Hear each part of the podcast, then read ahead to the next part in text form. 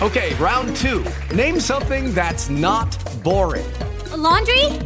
Ooh, a book club. Computer solitaire, huh? Ah, oh, sorry, we were looking for Chumba Casino. That's right. ChumbaCasino.com has over 100 casino style games. Join today and play for free for your chance to redeem some serious prizes. ChumbaCasino.com. No purchase necessary. Full prohibited by law. 18 plus terms and conditions apply. See website for details. Hello, everybody, and uh, welcome to Late Night Football. Welcome back to an episode after a very, very, very long time. So, yeah, you know, we go to these breaks, and people have international breaks. We have our podcasting breaks that we take as well. But anyway, we're back today, uh, and we're joined again uh, by Nishikant Sharma. Nishikant, welcome back to the show. Thanks, Rohit. Uh, yes. Glad to be back after what's been a while it's been a long while. The last one was match day seven, from what I remember. So we're on match day twelve now. So we've been, I think we covered two international breaks in the in middle in the middle mm. as well. And welcome to Sagar, who's smiling right now, but uh, I'm sure you know because it's a Friday and not a Saturday or a Sunday. So you know, always smiles before the game. But I don't know, but welcome to the show, yeah. Sagar.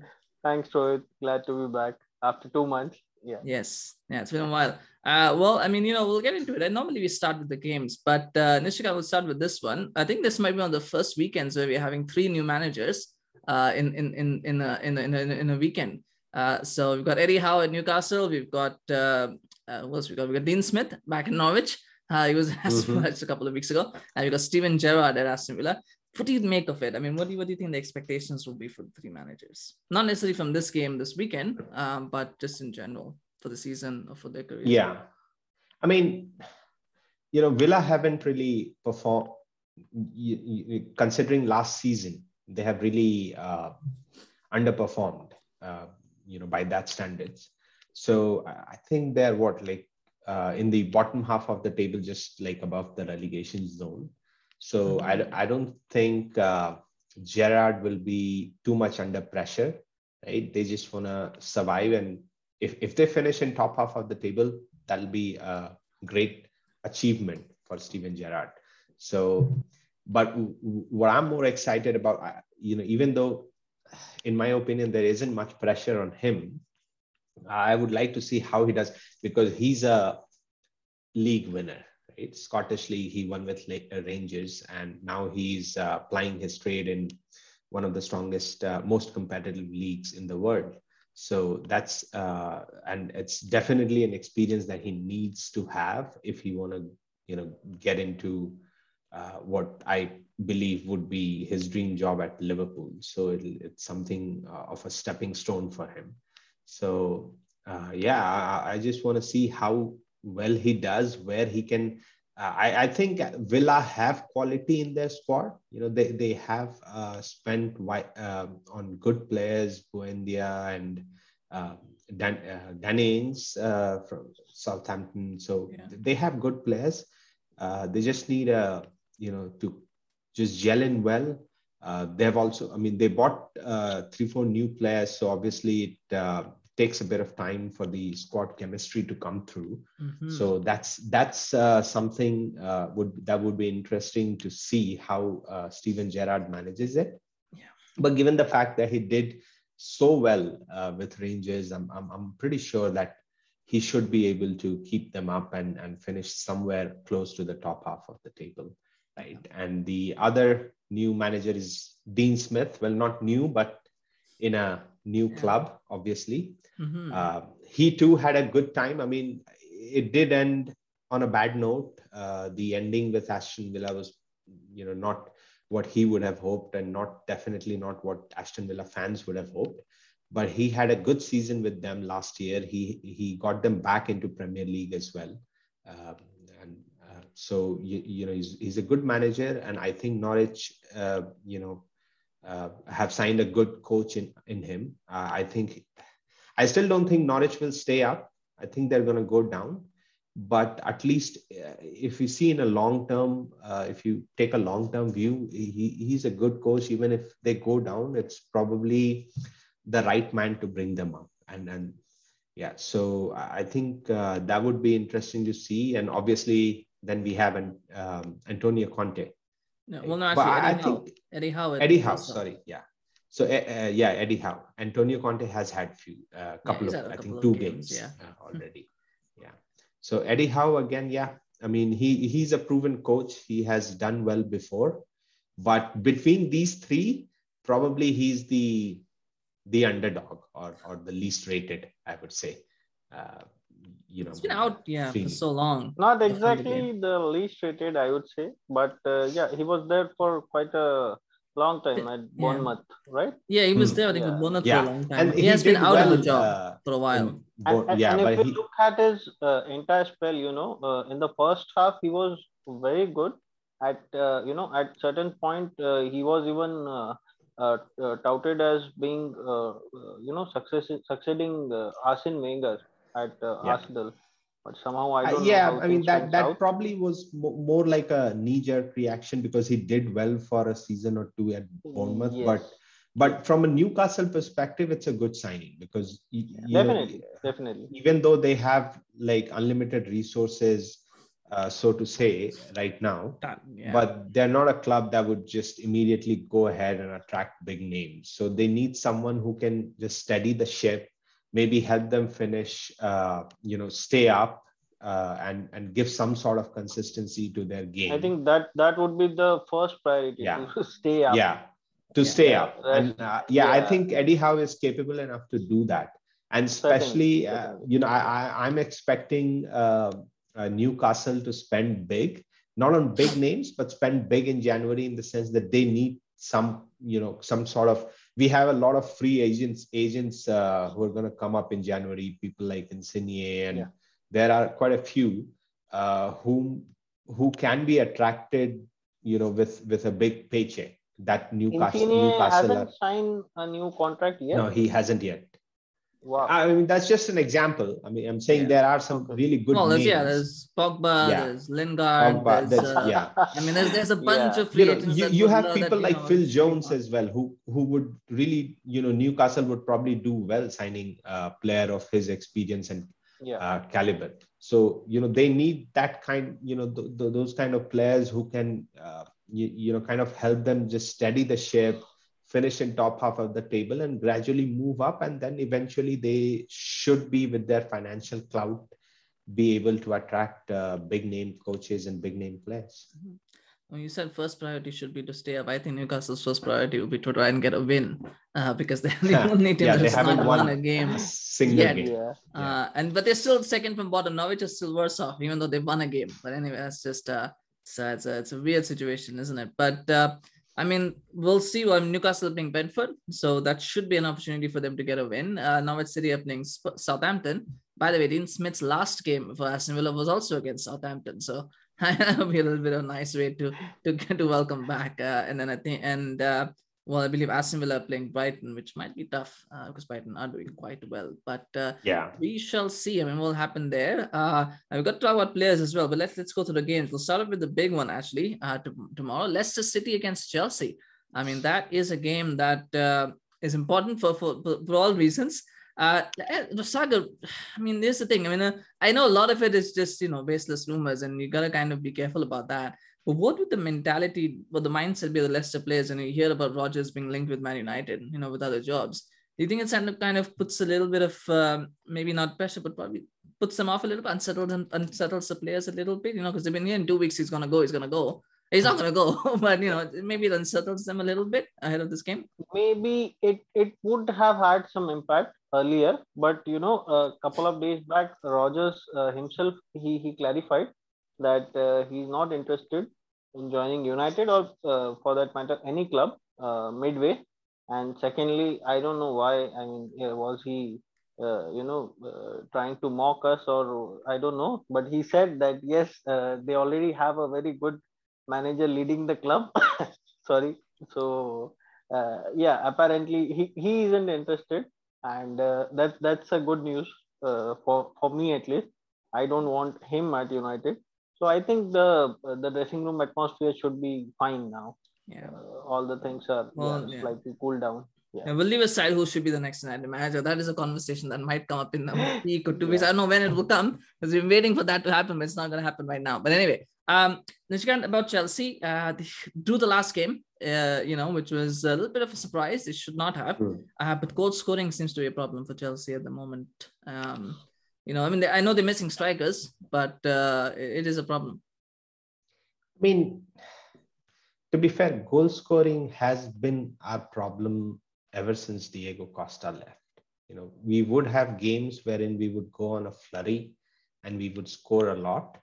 But in general, you know, we we are not the team that would that you would expect to score a lot of goals. We we would manage to obviously uh, under uh, Tuchel, uh, you know, with the defensive assurity that his system provides us, uh, it gives us the confidence that you know if we score one goal, we'd probably win, right? We we won't concede. So that's definitely a problem. Although uh, you know, I wouldn't say goal scoring is a problem for us because I think that you know uh, I don't think uh, except Liverpool any team has scored more go- more goals than uh, Chelsea this season. Uh, what it is, the, our problem is that we do not have a, a reliable and consistent uh, source of goals. Right? We are dependent on sometimes our, I mean, most of the t- times our fullbacks, defenders are scoring from set pieces. Sometimes we have our midfielders contributing. Uh, so, in a sense, it's a good thing that we have uh, kind of diversified, you know, uh, the way our goals are coming in, and we are not really dependent on one particular person. That if he gets injured, then we do not really have anyone else to score. So it's a good thing in that way. But we definitely need someone who's a reliable and consistent source of goal goals and uh, I, I, just think maybe Lukaku needs more time to adjust to the system. And Tuchel said that Lukaku needs time to adjust to the system, and our players need time to adjust to Lukaku as well. So hopefully, uh, you know, going forward, we could see, you know, we, you know, we could be in a situation wherein we are confident that we would at least get one goal for sure from one of our uh, main strikers, be it Lukaku or Timo Werner.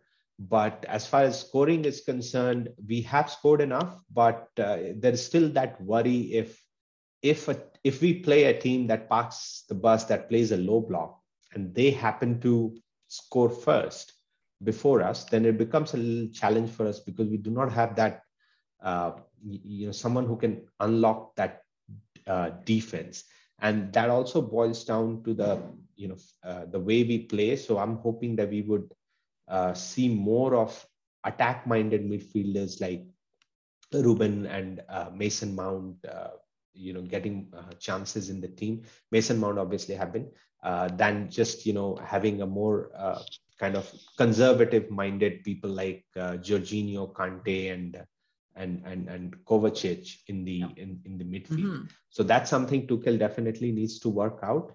But uh, as far as Leicester are concerned, uh, that that's a tough game for us. You know, it's, it's a pretty tough game. Uh, although, you know, to be to be fair, Leicester by their own standards haven't been doing well this season.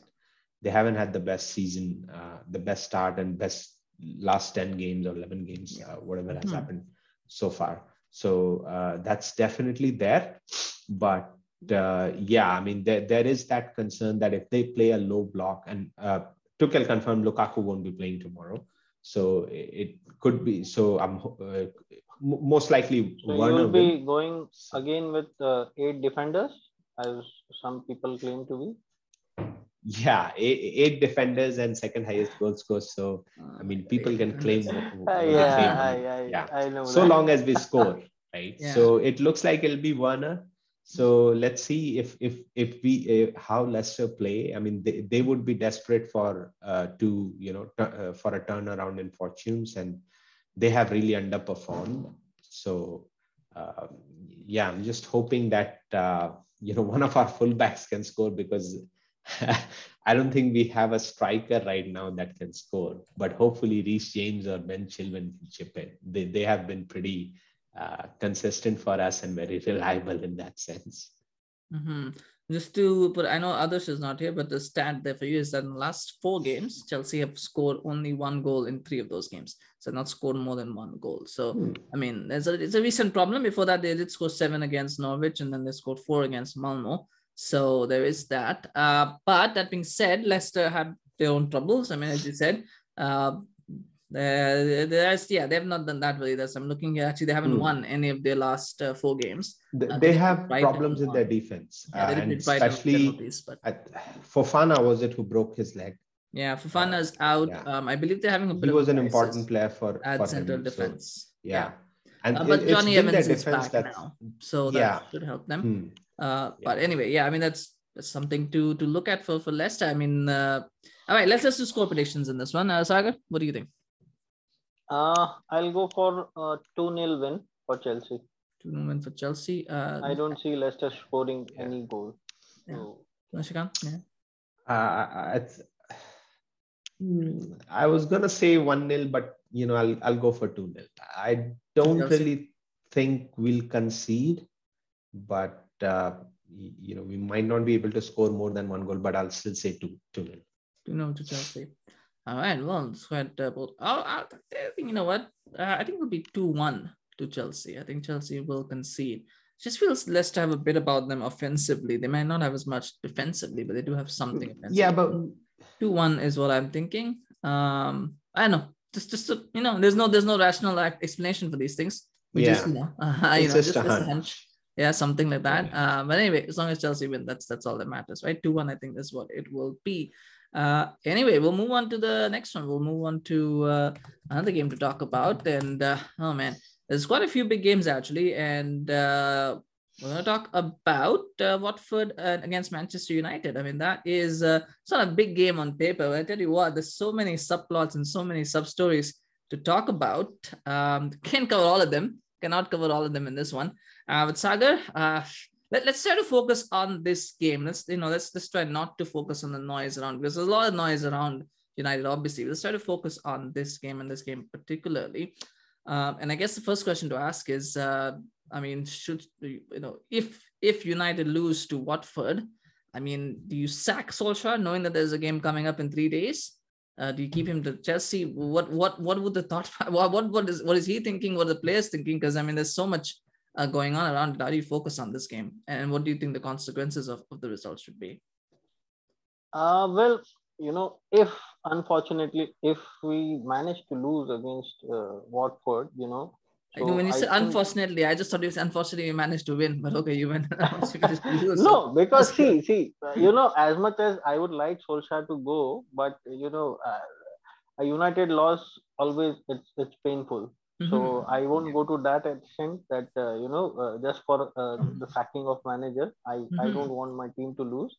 But yeah, if unfortunately if we lose, so I guess you know uh, uh, right there and there, uh, you know, in front of the fans, you know, you can just make a public announcement about his sacking. So yeah, I I, I would like to see him go ASAP, whether we Yeah. lose or win tomorrow. But yeah, the better You know, the earlier yeah. he leaves. No, well, the thought is good. The issue is to make a public announcement. You actually have to be at the stadium, and none of the United owners will see you actually are at the stadium. They won't be. They're not going to be anywhere near that stadium yes, yes. uh, tomorrow. They're not going to be there. They might make a tweet out possibly. but They're not going to be there at the stadium. I mean, Nishikant, um, so we United tried out the back five, uh, you know, and it looks like it's something that they want to continue with. Uh, you- I mean, we had this discussion where you thought it was necessarily a, a good formation for United. Do you- it- it's, I mean, it's, it's hard to say. Uh, if do you think? I mean, again, do you still think it's a, it's not a good formation for United? If it's not, what do you think they should really play? So, I mean, it could be a good formation for United. What I was trying to say uh, when I said that United shouldn't go with a back five against City was because they're not used to playing in that formation, right? So, against one of the best teams in the country, if you try something new and catch them off guard, then it's you know masterclass, right? But if you don't, and and and and we saw the goals that you conceded against City both of them were, were avoidable. One of them was an own goal, unfortunate, uh, sometimes happen, but I still think uh, B- B- Wan-Bissaka was it, right? Why? Why? Uh, Why? By, sorry. Yeah, Eric he Bailly, should have yeah, cleared it properly. own goal. The second goal, I, I really don't know what happened.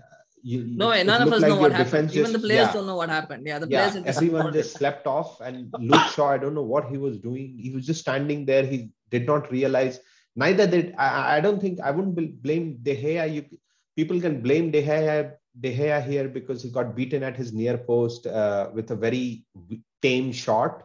But I don't really think even he ex- expected that Luke Shaw will just go, you know, uh, just sleep yeah. in the middle of the pitch and you know won't know what's happening around him. Mm-hmm. So I, I, think everyone got caught off guard. So both both the goals were avoidable, and that's exactly why I was uh, saying that you, you know United should not just go with a new system because it takes time for players to understand what they need to do in a new system. Yeah. So trying no, I, that against the biggest, you know, probably the strongest team in the league was pretty risky. But back five definitely gives you more solidarity right so if, if hmm. players can understand their roles and and a lot of united goals uh, even if you look against the game against liverpool uh, there will there are a lot of individual mistakes that happens uh, from people like Maguire and Luke Shaw and your other defenders uh, you know that results in those goals. So with a back five it at least gives uh, the uh, these defenders bit more cover right? Uh, uh, you know to do certain even if one of the defender is out of the position one of the center backs is out of the position you still have two people covering him. Yeah i just so yeah, i mean it's yeah it's more about the personnel really about in the back five than anything else? Because I mean, this is the traditional approach is that in a back five, you don't play three center halves. You never play in a back, you never play three center halves. What you do is you play one center half and then you play two full backs who can defend on either side. That is the way you normally play it in the modern day, we probably you probably play two center halves and then you play one fullback who can defend, and that's normally how you do it. Because you play three center halves, all you're really doing is you're just putting three people in the middle who have no idea what to do going forward, and then you kind of you know get pinned back. And then your two wing backs are supposed to be wingers who can defend. Obviously, in the modern game, again, you know, you don't generally get wingers who can defend. So you, they're generally yeah, but, again. But in your case, attack. Maguire is, I mean, it's, he is uh, culpable defensively at times, but he's still decent on the ball so, I, I, you know, I mean, I, I, don't know what. I mean, Maguire. I, I just feel like he's. He, I think. I, I just. Let's he's, let's not. I don't think he's a United level player. I mean, let me get that straight. I, am not defending him. I don't think he should be. Uh, he shouldn't be at United, uh, a club at the level of Manchester United, let alone be captain of the club. But he's not too bad on the ball. So if you're looking for, you know, if if you think that okay, if we play three, uh, a back five, maybe we wouldn't have someone to go forward with the ball. I, I think you can still manage that with uh, United, uh, with uh, Maguire. Yeah. But the thing is, you're diff. I, I don't know I, if it's a tactic issue or the, the thing is, play, no, this should yeah. be Luke Shaw. Luke Shaw's got to play as a left center half. If you're really wanting someone to carry the ball, it's got to be Luke Shaw. Yeah, you, he's probably the most technical of all that. the. But who would you play as a left wing back? Alex, Alex Telles. Alex, Alex Telles. Alex Telles. You know, literally the guy Alex. who was signed to be a left wing back. Mm, Alex yeah. Telles, you play him, right? Yeah, but forgot the, about him again, I mean, it goes back to personal issues, right? Alex Telles is basically Donny, the Brazilian Donny van de Beek. Again, a player who doesn't, you know, he scores a goal against uh, Villarreal. And uh, yeah, it was Villarreal. He scored a goal, brilliant goal against Villarreal. We haven't seen him since then, unless Luke Shaw got injured twice and came off. So he came back, came on. And otherwise, he doesn't play. You know, nobody talks about him because he's not Donny van de Beek. But I mean, he's pretty much the Brazilian Donny van de Beek at this point. Um, but I mean, Sagar, that's that's another question, isn't it? Personnel. Um, there's talk about Jadon Sancho being a right wing back. I don't know how that's going to go over now. Um, I, I, don't know. I don't know what's going to happen there. I think that's that's a wrong move. But uh, um, I mean, if you were to pick teams now, let, us talk about uh, us either. I mean, I don't want to spend too much time on this, but uh, if you were to pick your eleven, I don't. We don't want to talk about all eleven players, but who are the players that need to be in that team for this game? I mean, you know, just who do you think needs to be in that team for sure? It doesn't matter who else plays, but these guys need to be in. Would you have? Do you have any picks for that? Uh, see, I I would love to see Alex Telles back. Uh, 1st mm-hmm. of all, I, I want him. Uh, second, uh, especially now that Pogba is not there, at least now, please, uh, you know, it's it's high time to bring uh, Van de Beek. Mm-hmm. You know, mm-hmm. so yeah. these two, you know, they, they need to be there, and probably, you know, uh, go with the front two, like we did a few matches back. Mm-hmm. both Ronaldo as well as Cavani. So that that gives, you know, that that's a more lethal combination. So yeah. I would love to have these players. You, you, know, in my opinion, signing of Ronaldo has really had a negative impact on Bruno Fernandes because he was so good uh, last season. I, I think when you have a player like that, you should you know make your team play around him and and you know we can see it in the stats that he has suffered i mean you know it might just be a coincidence but he doesn't look that involved in the team he has to because obviously ronaldo isn't to run right?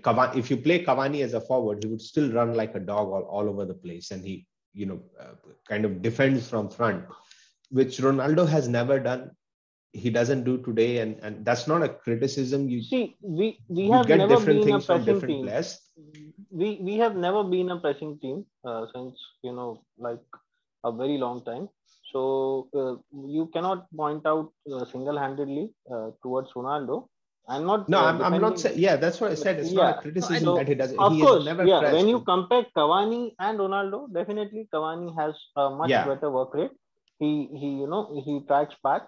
Uh, he is good at pressing. So that is definitely uh, an added advantage.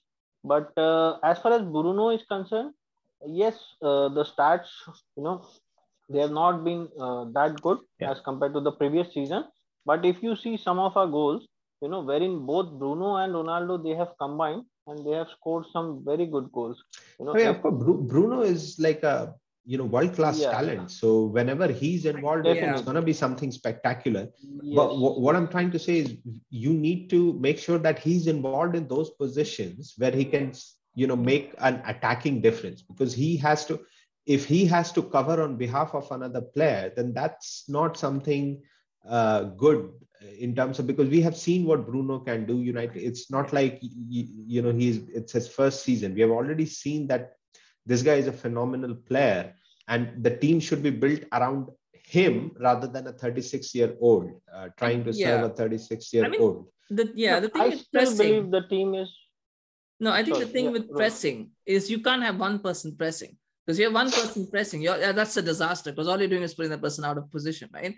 I, don't, I think to Sagar's point, United had never been a pressing team. So to suddenly tell them now you've all got to press this team, it's not going to work, right?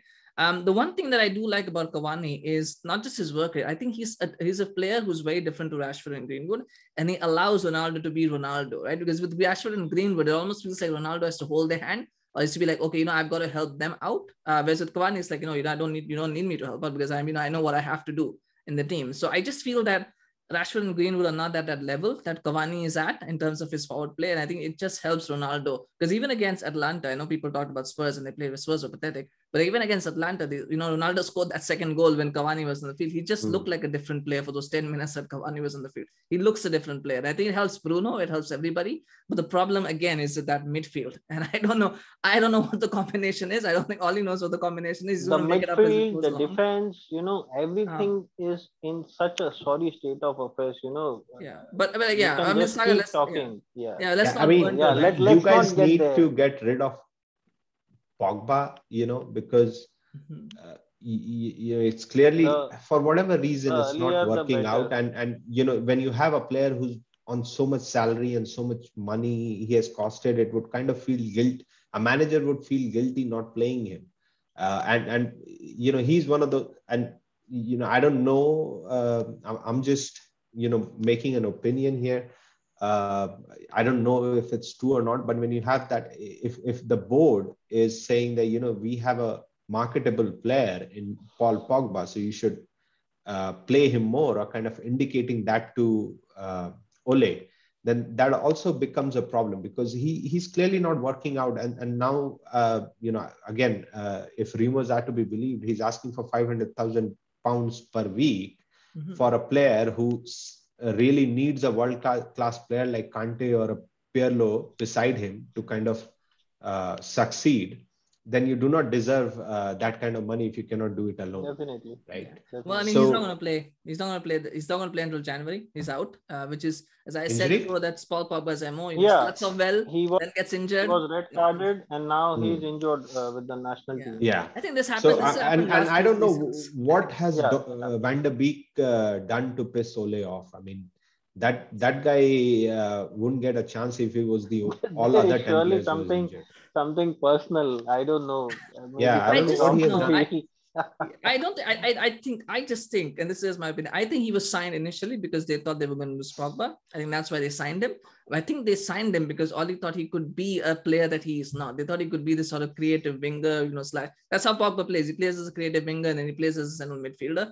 I think he thought that Van de Beek could be that player. He's not. He's not a Pogba. He's not a Pogba light. Basically, he's something completely different. And I just feel that Ole doesn't know what he wants from him and that's why he's not putting him in the team because he doesn't it's a trust it's a matter of trust right he doesn't trust him to, to do what Matic can do which is close a game out he can't trust him to do what Pogba can do which is you know sometimes make that one good pass and open things up uh, you know, and, and I, I, I guess he just doesn't know what kind of player Van de Beek is. But anyway, hopefully he will. There's a lot of rumors that he will start this this weekend, uh, and I think it's because now his job is on the line, so he's going to do whatever it takes to keep fans happy. I think he will start, but uh, I mean, you know, all you can do is give chances, right? And then hopefully Van de Beek takes it and he and he proves himself, and that's all we can hope for. But anyway, uh, Nishikant, your prediction for this match? I know we go, we can go. Uh, you know, we'll probably have to do an episode, an hour episode on Ole and his problems at the club. So we'll leave that for some other time. But Nishikant, your prediction for this one?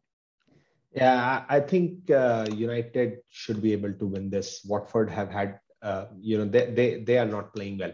Uh, again, I, I, know you would say these are the kind of games you lose and and, and don't do well in but uh, I think United would win this uh, 2 0 or 2.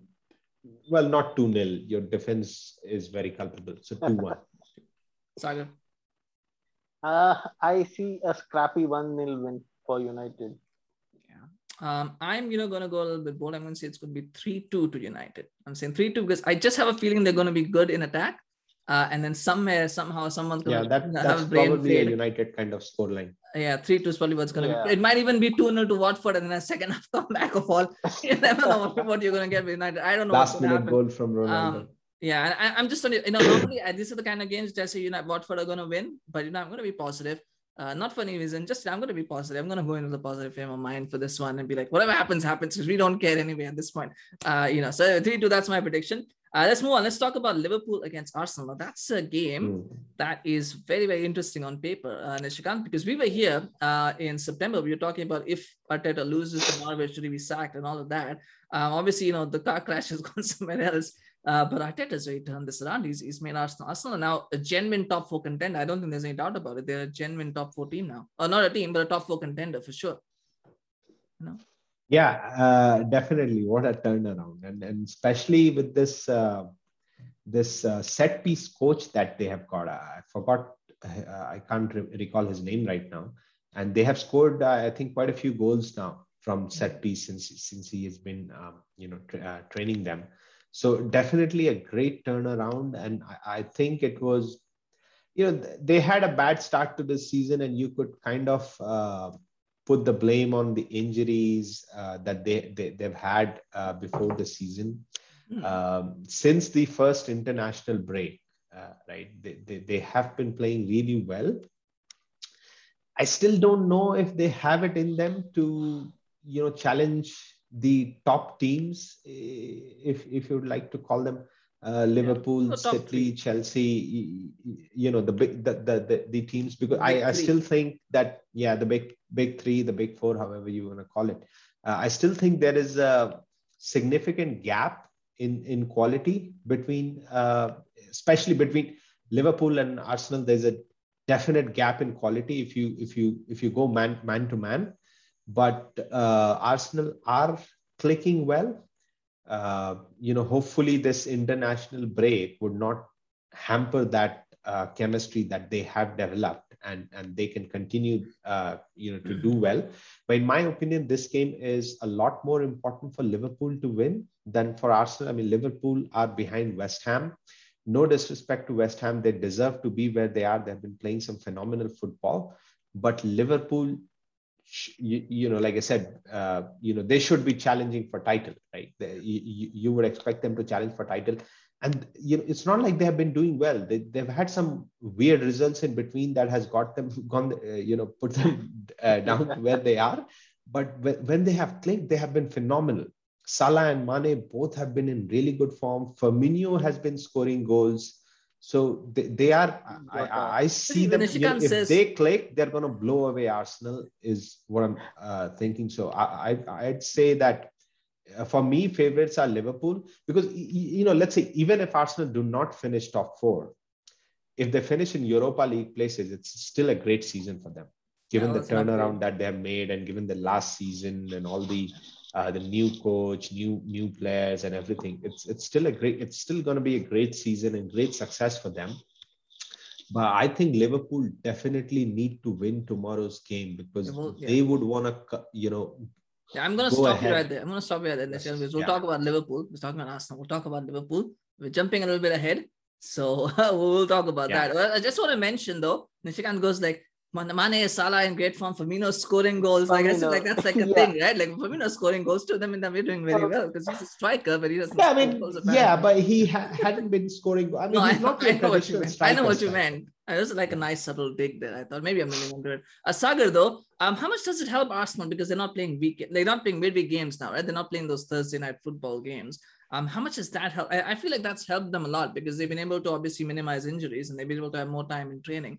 How much has that actually helped them? Is it a coincidence or do you think um it is you know something that's that's a no, benefit? I don't think that's a coincidence because if I remember at the start of the season, uh, we were doing one of the preview shows, and Mhm. that was one of the major factors, you know, uh, Mhm. wherein we had put uh, Arsenal uh, for the top six contender. Uh, That was the main reason because they were not going to play, uh, you know, midweek uh, Yeah. anytime throughout the year. So Mhm. definitely that's gonna help them with injuries, and uh, the players are always fresh for the weekend matches. So Mhm. yes, that's a big factor, definitely. Yeah. Talking about Liverpool, uh, Sagar, I mean, Nishikant doesn't know the fact that there's something weird going on. He's actually meant the big four, big, I was saying big three, but then it is actually a big four because you got to include West Ham in that.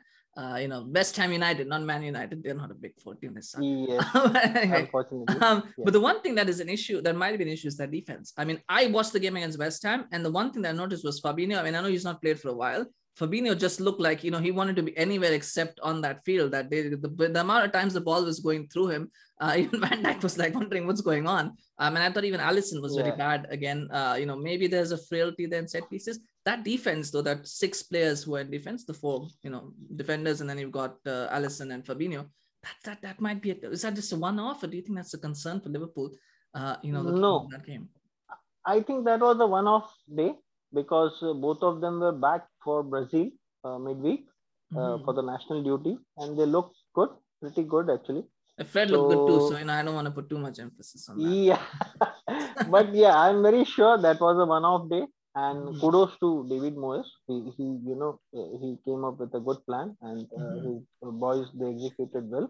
So yeah, it was an off day, but I think they'll be back to their original form this weekend. That's what I'm Michigan- hoping for. Yeah, is Virgil van Dijk done as a, as a top level, as an elite level center half? Is he done?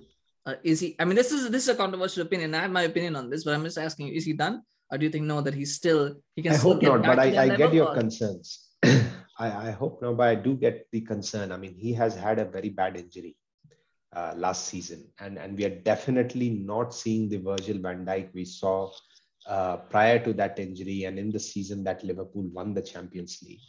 Their defensive frailties are what causing you know what's causing them to lose uh, you know uh, these games because their attack's been phenomenal right they, they don't have a problem in attack Salah is scoring goals for fun uh, so is Mane He hasn't scored for the last But- three games though, so he's going in a drought right now. yeah. No, he's not. He's not. I was Uh, I kidding. mean- but he has not scored in his last three games. But talking he's not. about drought uh, you know uh, strikers having droughts uh, to a Chelsea fan is, is, is- and if it's just Yeah. three games then you know. So, but but yeah, I mean, the defensive uh, issues are something that should be a concern for Klopp because I I don't know how fit. You know, sometimes you know medically you're fit, but then in a footballing sense you're not fit. Fit. We we, we Hmm. have seen this with many players. Uh, you know, even if they come back from, they're cleared by the medical team, but they're not really fit. Fit. Right. So I think that might be the case with uh, Virgil van Dijk, and that was a really bad injury. So it might take him a few more months to recover, maybe this season. So uh, we, we will see that. We will we'll get to know more. I, I think I'll have a more convincing answer for you next season if if uh, on whether Van Dijk is done or not. but it's definitely something that Klopp needs to address in the time being, whether it's a change in system or or, or change in personnel or uh, however he addresses it. But it's it it needs to be addressed because ultimately, if if Liverpool end up not winning. Uh, you know uh, uh, the Premier League or not not being able to compete properly in the Premier League, it would be down to the fact that they have been conceding a lot of goals. Well, I, I yeah, I, I thought Van Dijk was pretty okay against uh, West Ham. I He's thought, been I thought, okay, but I, thought okay like he was like he actually saved maybe for- yeah I think he would Yeah. he probably saved two or three goals with his interceptions and his you know which don't get a lot of attention interceptions and the anticipation you know people look at tackles and that kind of stuff I thought he was pretty good in that sense I think the real problem was the one in front of him and the one behind him who had really bad games but I mean I do get this problem yeah, there was actually the game against Montenegro where they were 2-0 up Netherlands and then they, they drew 2-2 with two goals right at the end so you know maybe there's and uh, mental you know you brought up Fabinho. I really don't think he suits Liverpool's system. He he I, I don't really see. But He needs has time to- on Yeah, the you ball. talking about He needs Fabinho that- or Thiago? Because Thiago is the guy with the thumbs. Sorry, up. Thiago. Thiago, yeah. yeah. Uh, Fabinho is the Fabinho. different- yeah, Yeah, I got confused. Yeah, Yeah, Fabinho as well. I mean, he he's okay. He has his good games, He's but been the injured. the and midfield is not. Uh, you, you know the, the defensive midfield or, or the or the center midfield that Liverpool has, they they need uh, some good players. I mean, I, I don't think Thiago think- is cutting it. I think they're that's for- missing Keita because you know, Yeah. he's been injured. Um, and then Harvey Elliott is injured. Uh, and I don't think Oxlade Harvey Elliott's injury was a big one. Yeah. right? Uh, because and he then was Keita stepped really up. well. Yeah, I, I think Um, the issue is simply, you know, uh, Oxlade Chamberlain and Thiago just don't cut it as midfielders. I think that's Hmm. the issue. Thiago definitely lose, yeah, uh, Oxlade Chamberlain didn't do well for Arsenal. There's no way he's gonna sustain at Liverpool's Elliot level. is out for a very long time. What about uh, Naby Keita? Uh, The Naby Keita is out for a long time. back? Harvey Elliott is back in training. Injury. So he should be okay, available. Is he? Yeah, Harvey Wow, Elliott is back light training. Not he's not going to be back anytime s- like not not this weekend, but he should be back. Um, I guess by the end of this month or by early next month, he should be back. Um, it's been a while. It's been two three months. very bad.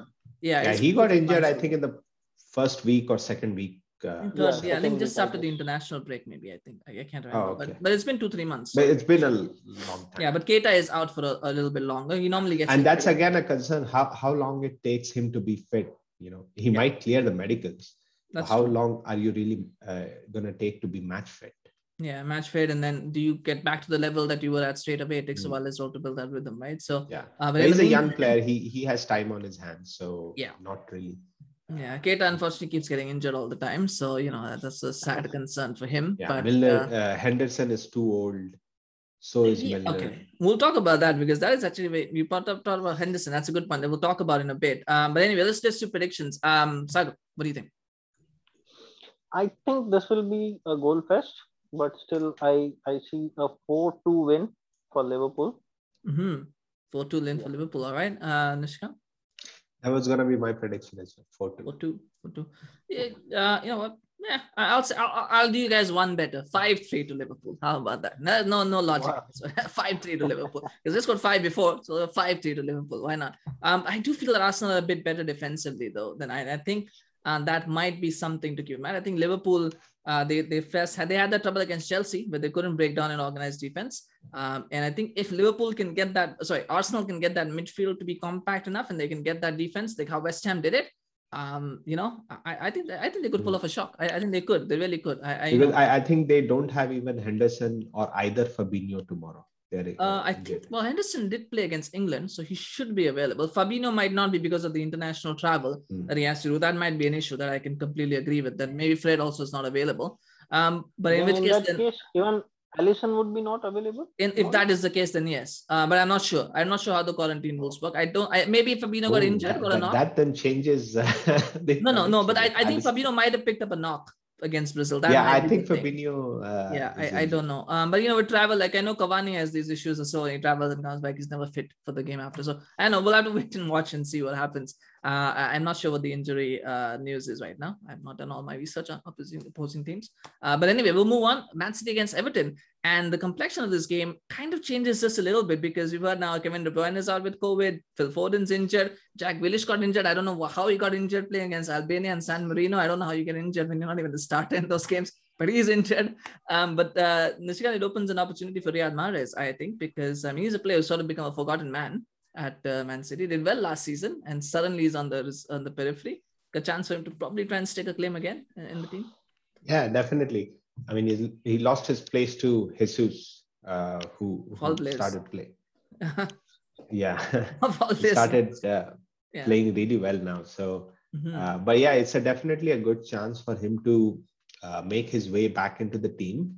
Mm-hmm. But City really have very like they because they don't have a striker, they really need uh, you know their mobile players like De Bruyne and Foden to be uh, on top of the game, uh, right? So uh, their injury, I think, would be a big miss uh, again, and, and and I think it's a great opportunity uh, for Everton to kind of you know get a win that would boost confidence because they they've they've been having a you know you know uh, subpar season so far. Mm-hmm. so uh, that's definitely an opportunity for them and i do see it, it, it's just as i mean i think this game is just as important uh, good an opportunity for everton as it is for riyad mahrez for different reasons. Yeah. Uh, but but yeah i, completely agree. Uh, if if there is a time for riyad mahrez to stake his claim as the right winger uh,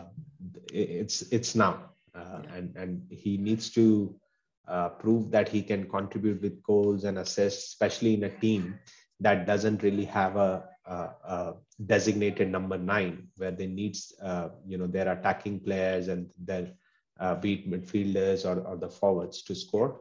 Uh, th- that's that's probably the uh, responsibility. That's the responsibility he'll need to take in, in this setup right now. Mm-hmm. Someone needs to show Guardiola that he can be a reliable uh, uh, goal and assist maker so that they get a chance and uh, yeah. you know as long as uh, we have injuries and they have injuries and uh, Mahrez can be accommodated this is the time mm-hmm. because I, I, don't really think that he's better player than Foden though uh, he's yeah, a great player. plays on the left anyway. I think Mahrez plays on the right. Yeah. So they don't. Yeah. yeah. Um. The player there. I mean, it's so interesting, isn't it? That we talk about staking claims. Here we're talking about Donny Van de Beek, a 25 million pound player, taking a claim. We're talking about Ruben Loftus-Cheek, an academy product, taking a claim. And then when you come to City, we're talking about 60 million pounds uh, Riyad Mahrez and 50 million pounds Raheem Sterling yeah. to stake. I mean, that, that's the levels. That I'm, this is not a dig at City, by the way. It's just it's just levels, isn't it? Yeah, it's just, get to a top know, team. Yeah, levels. It's, it's uh, just that, mean, you know, when when Foden might play on left, but uh, they can uh, probably accommodate put J- Jesus there right now because he's injured. But if Foden comes what back, about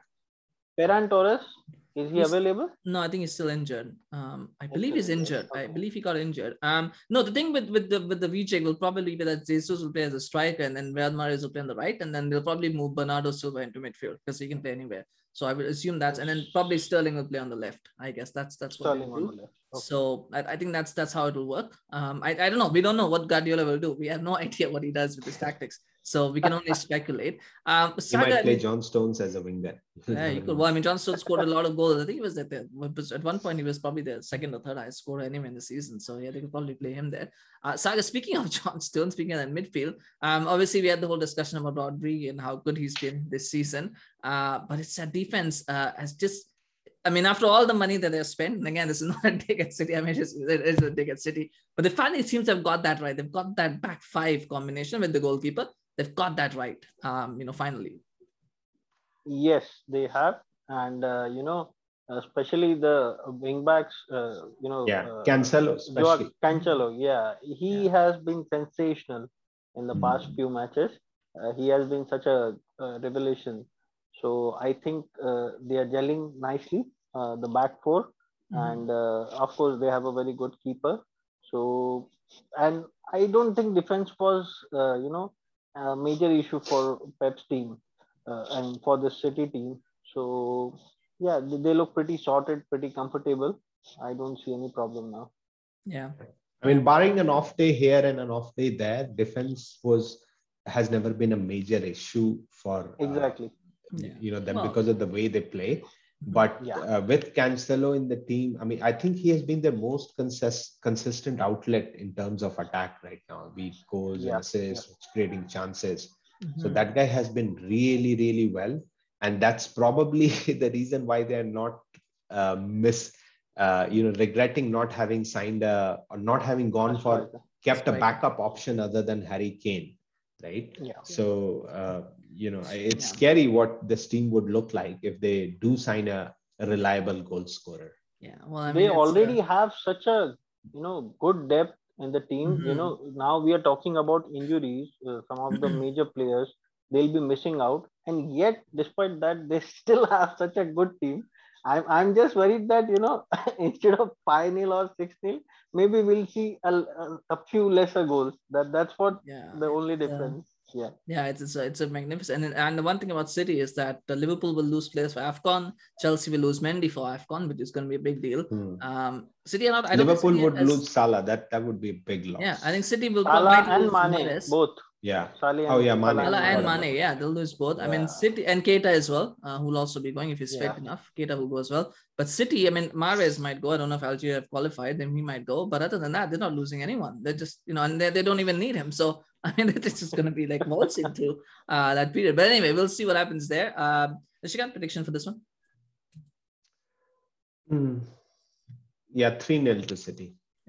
Well, I thought you were going like Everton. This is a good chance for them, but then it's like, okay, Yeah, I mean, it's a good no chance, for them, but I, I don't. There's know- a good I mean, chance, but there's still no chance. yeah but yeah i mean even even even you know with the the the the first 11 even even with the first 11 players out city like sagar said they really have uh you know Yep. they have depth in their squad Mhm. they have that, that's one of their strengths so uh, it, it's not really and especially against an everton everton team that simply hasn't haven't been playing well uh, i don't see this being a big challenge for manchester city they should Mhm. still be able to breeze past Everton. Yeah. Um, Sagar? Yeah, as Nishikant said, uh, I, I, you know, I would like to add further that Everton do have a chance. So instead of losing 5 0, maybe, you know, they can uh, reduce the defeat margin. And Yeah. Yes, I would like to go with a 3 0 win for City. Yeah, I thought you were going to say instead of five 0 I'm going to go five one because I'll give them a chance to score a goal. Um, I think that's I, I think they'll win two 0 and the only reason I'm saying two 0 is with after two goals, I'll probably take it easy and be like, we'll just control the game and you know we won't push ourselves too much. I think that's why. Not that they can't score three, four, five goals. I think after two they'll kind of just stop. So two 0 to City is my prediction. Um, and it'll be interesting to see what happens with Rafa Benitez after that because I mean uh, it started off well, hasn't gone so well for Everton so far, but maybe that is something we'll look at in the reactions as to what what that means for uh, for Benitez. Final game. Uh, Spurs uh, still uh, without a win for a while. They take on Leeds. I mean, if there's ever a team that you want to play to get a win, it's probably Leeds United at this point. They've really been bad. Um, but before we talk, I mean, yeah, let's let's start with Leeds and then we'll come to Spurs. Um, Sagar, did you expect more from Leeds this season? I mean, uh, they're kind of safely in mid-table. I, I don't think they'll get relegated, but I don't think they're going to go as high as maybe some people expected them to. Uh, yes, I was expecting them uh, to, you know, keep up their good work uh, over the last season. But, uh, you know, uh, Bielsa's team, they have always been very high pressing. So it eventually, you know, shows up uh, on the players. But still, I didn't expect them uh, to be this bad. But yes, they, they could have done better. Yeah, I don't think they've been they could have bad. Well, I mean, they are 15, so they're kind of bad. But I don't think they've Yeah. been bad as such as they've been unremarkable. I think that's what I was. It's unremarkable. I think something that you would expect.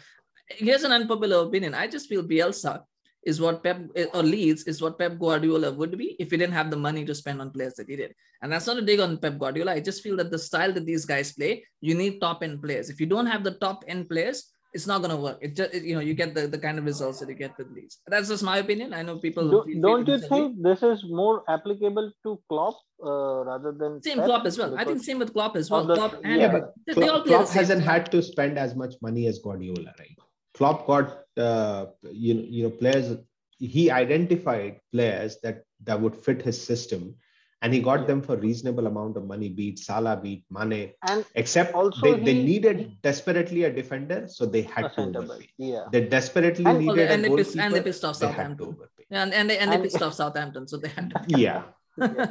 Yeah and he utilized his existing resources also very, very Hmm. well. Yeah. Like Well- Anderson, you know, Well, he I, I turned think around yeah. it. No, I think Klopp would be in the same boat as well. We saw with Dortmund towards the end. The only thing what I'm s- is I'm not talking about the money spent. I think I'm talking about if you don't have the best players to play those systems, like Leeds have good players who Hmm. can play that system, but they can't do it consistently for 38 games.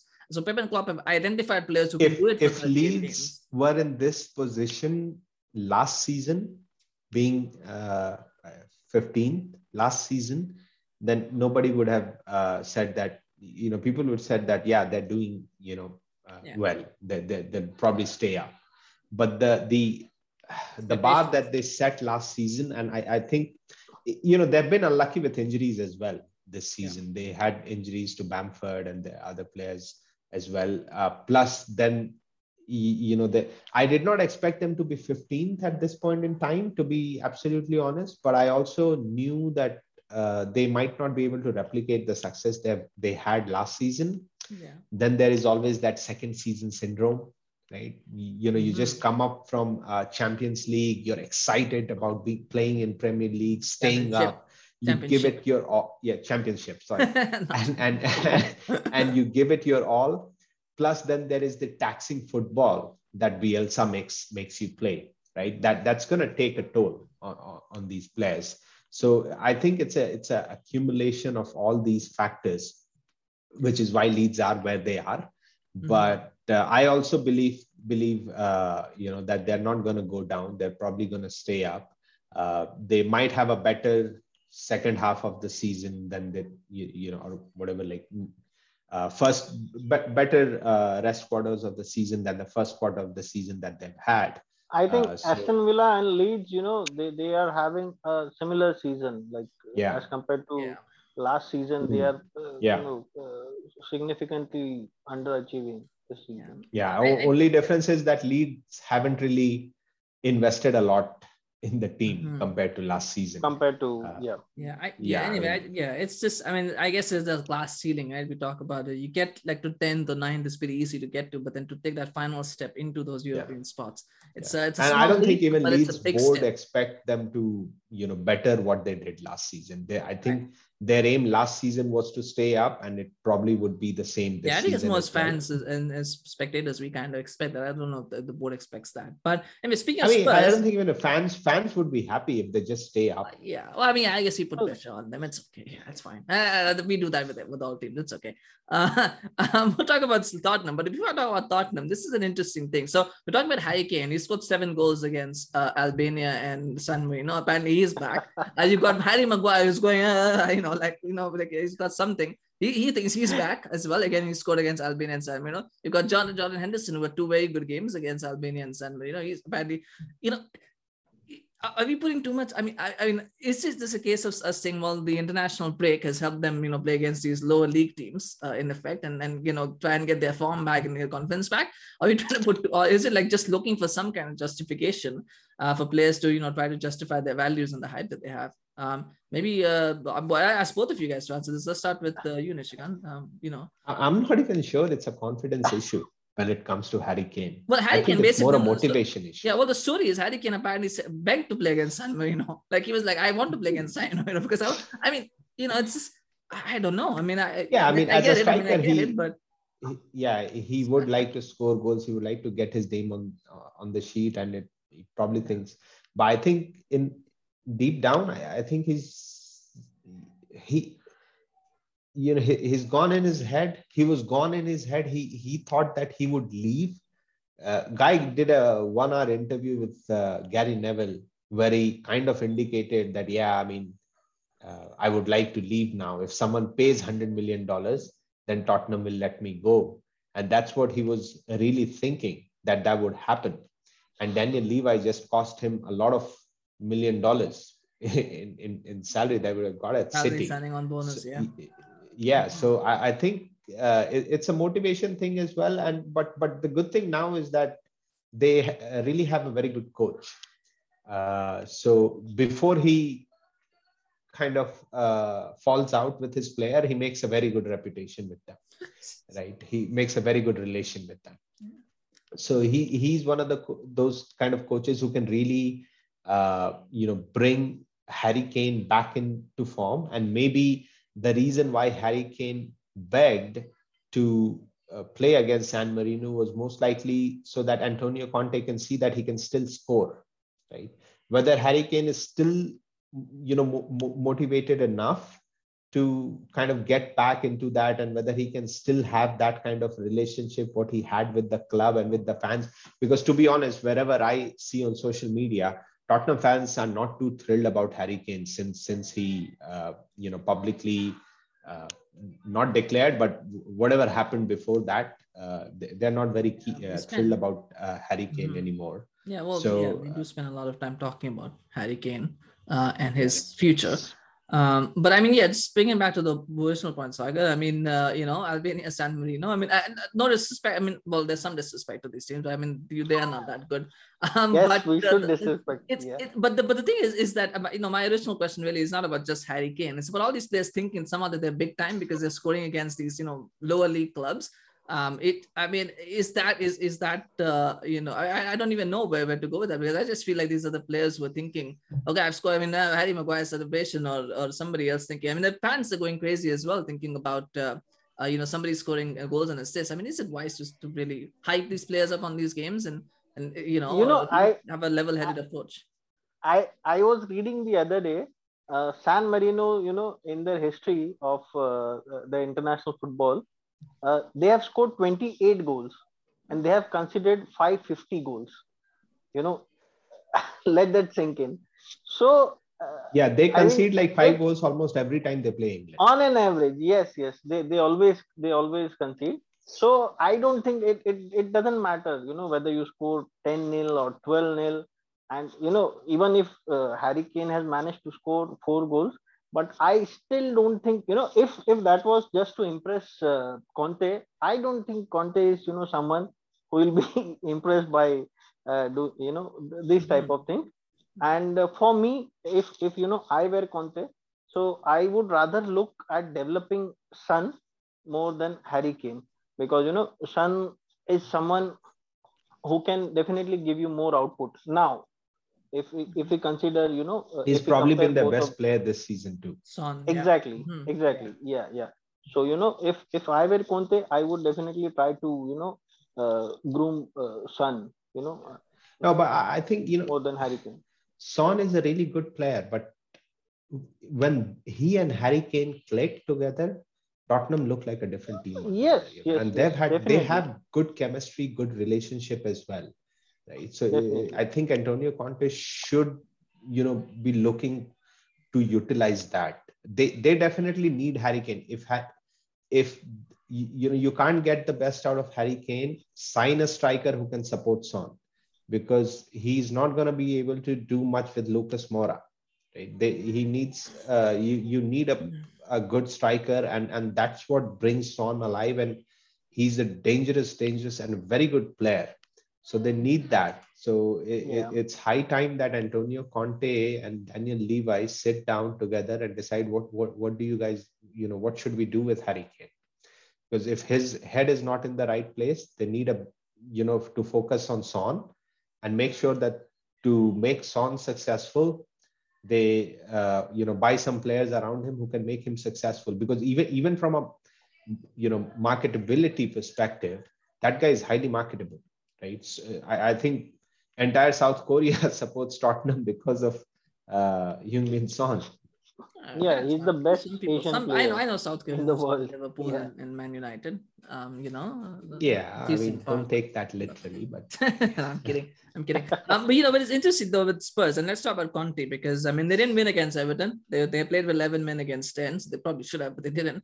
Um, but the back three, they went to the back three. Uh, it looks like it works for them because they've got players in theory at least. We've got uh, you know Reguilon looks better as a left wing back than he does as a, as a left back. You've got uh, Dier who for some reason I, I, I honestly till, till, today I don't know what Dier wants to be, but I think he's probably a, a, a third center half is probably his best position um, in what he does. And then you've got Skip and you've got Højbjerg who can kind of hold it in. So I mean, this Conte looks like he's figured out his system. That that's the way he wants to play Sagar. That he wants to play a, a, back three, and he's got players that can suit that system. Uh, maybe it's too early to judge. I, I, I would rather wait for a couple or you know two, three or four matches before you know uh, uh, making any opinion about this thing. But yes, that system looks good defensively. But hmm. you know, uh, attack is something which they need. I think he went with that system because he knows it has worked in Premier League before. Yeah, well, I think that's yeah. his. That's he always that been his system. with Chelsea. Yeah. yeah. that's always been so, back three has always been his system anyway. Like he plays that. True, but, but he did not start with back three at Chelsea. He tried with back four first uh, until okay. he moved to back three. right? So what about Inter? Uh, did three, he continue three, three. back? Yeah, yeah, Inter was three. Uh, okay. He played a three with Juventus as well. I think he always played a three at Juventus. And he, yeah, three is his uh, go-to system. Yeah, and I think he's trying that because he knows it can work in Premier League. He has that experience and, and mm-hmm. success with that. So that's definitely his go-to choice. But uh, you know, he can, you know, he might need to be flexible. And I, I agree with what you said. Eric Dier probably you know, somewhere between a defender and a midfielder. So might as well play him uh, as a third centre back. He has played as a CDM, as a CM, as a CB. I don't right know. Back. What, he started as a right back as well. He started out as a right back as well. I think he's yeah, oh, wow. I, yeah. It's it's a it's a it's a weird one with Eric Dier. He was linked with a lot of big moves at one point in time in his career. But mm. yeah, yeah, but so was Dele Alli Yeah, well, Dele Alli. It yes. interesting um, to see what happens with uh, Alli. How how uh, can yeah Antonio Conte revived well, his career. Yeah, well, Alli and uh, and Ndombele, I think, are two players who are. Uh, I mean, you know, we'll have to wait and watch what happens with them. Because for me, I mean, I don't know, I don't know where those two fit in, uh, if they fit in, I don't know. Um, but we'll see what happens with that. And Uh, Nishikant, yes or no question. So, do you think Spurs are favorites for the Europa Conference League because of Conte? Hmm. Hmm. Okay, all right. We'll just leave it at that. Um, you know, we won't, we won't expand further on that. Uh, but anyway, let's look at the score predictions. Uh, Sagar, we can start with you this time. Uh, well, uh, it's a tricky question, but uh, I, I would go for a 1 0 win for Spurs. 1 0 for Spurs. All right. Um, Nishikant? 1 1. 1 1. Oh, a draw. Um, well, that'd be interesting. A draw with uh, who are they playing again? They're playing uh, Everton, right? No, no, no. They're oh. playing Leeds. No, no. Leeds. Oh, Leeds, Leeds. Yeah, Leeds, Leeds United. Yeah. Sorry. A one-one draw with Leeds. I mean, I, I, you know what? A draw is not a bad result. I think it'll be two-two. I just feel like there's going to be goals in it. I, I, I think Leeds. I, I just feel that Leeds are a bit too open, and that might allow Spurs to score goals. But then on the other hand, Spurs, I, don't know where they if they're not motivated enough, they'll lead score goals as well. So I mean, it's going to be interesting. It'll be interesting how to see that that setup there. Our final questions for you guys, and then we'll close up. Uh, Nishikant, who's your F fantasy? If you are a fantasy Premier League person, who's your fun player? Definitely. but but but if somebody never... were watching the show and wanted to make a Premier League player pick, uh, who do you think should be definitely on the team for this weekend? Salah. Salah should be on the team. All right, awesome. Well, everybody picks Salah. So, but yeah, all right, Salah, Salah should be on the team. Uh, Sagar? Uh, I would have said Salah as well, but uh, mm. you know, just for a change, yes, uh, maybe. Uh, yeah, sure. if maybe, not you know, Salah, you pick yeah. Salah and I'll switch to Ben Chilwell then. uh, yeah, sounds better. Or rather, you know, uh, even Reece James, uh, he he could be, you yeah. know, a very good pick for this this particular week. Mm-hmm. You know, you guys yeah. way way too obvious. I'll tell you what, pick yeah. Declan Rice. That's what you should because they, because they're playing Wolves. West Ham, West Ham are playing Wolves. Really probably keep a clean sheet. This. Yeah. Yeah. I mean, I always thought that he was kind of overrated, but this season, yeah, it's changing my mind. Yeah. Well, I mean, I just go on the thing, right? Because they're going to play Wolves, so they'll probably keep a clean sheet. So we'll get a point for that. And then you might see an assist or two for him because you know, even Antonio. Wolves I haven't been playing that bad. Wolves have played well this season. Yeah, yeah, well, that's yeah. true. They have played well, but I, but I feel like uh, I still feel like goal scoring is a problem for them this season. They haven't scored that many. So, I, and West Ham are probably too good this season. Yeah. So anyway, but we shall see what happens there. But you know, we'll we'll, we'll, we'll look at it on, on Monday or Sunday whenever we do our preview show. And we'll see how that goes. But anyway, uh, thank you so much, Nishikant. Thank you so much, Sagar, for joining me for this show today. Uh, really happy and really appreciate your support and uh, your contribution. Always a pleasure.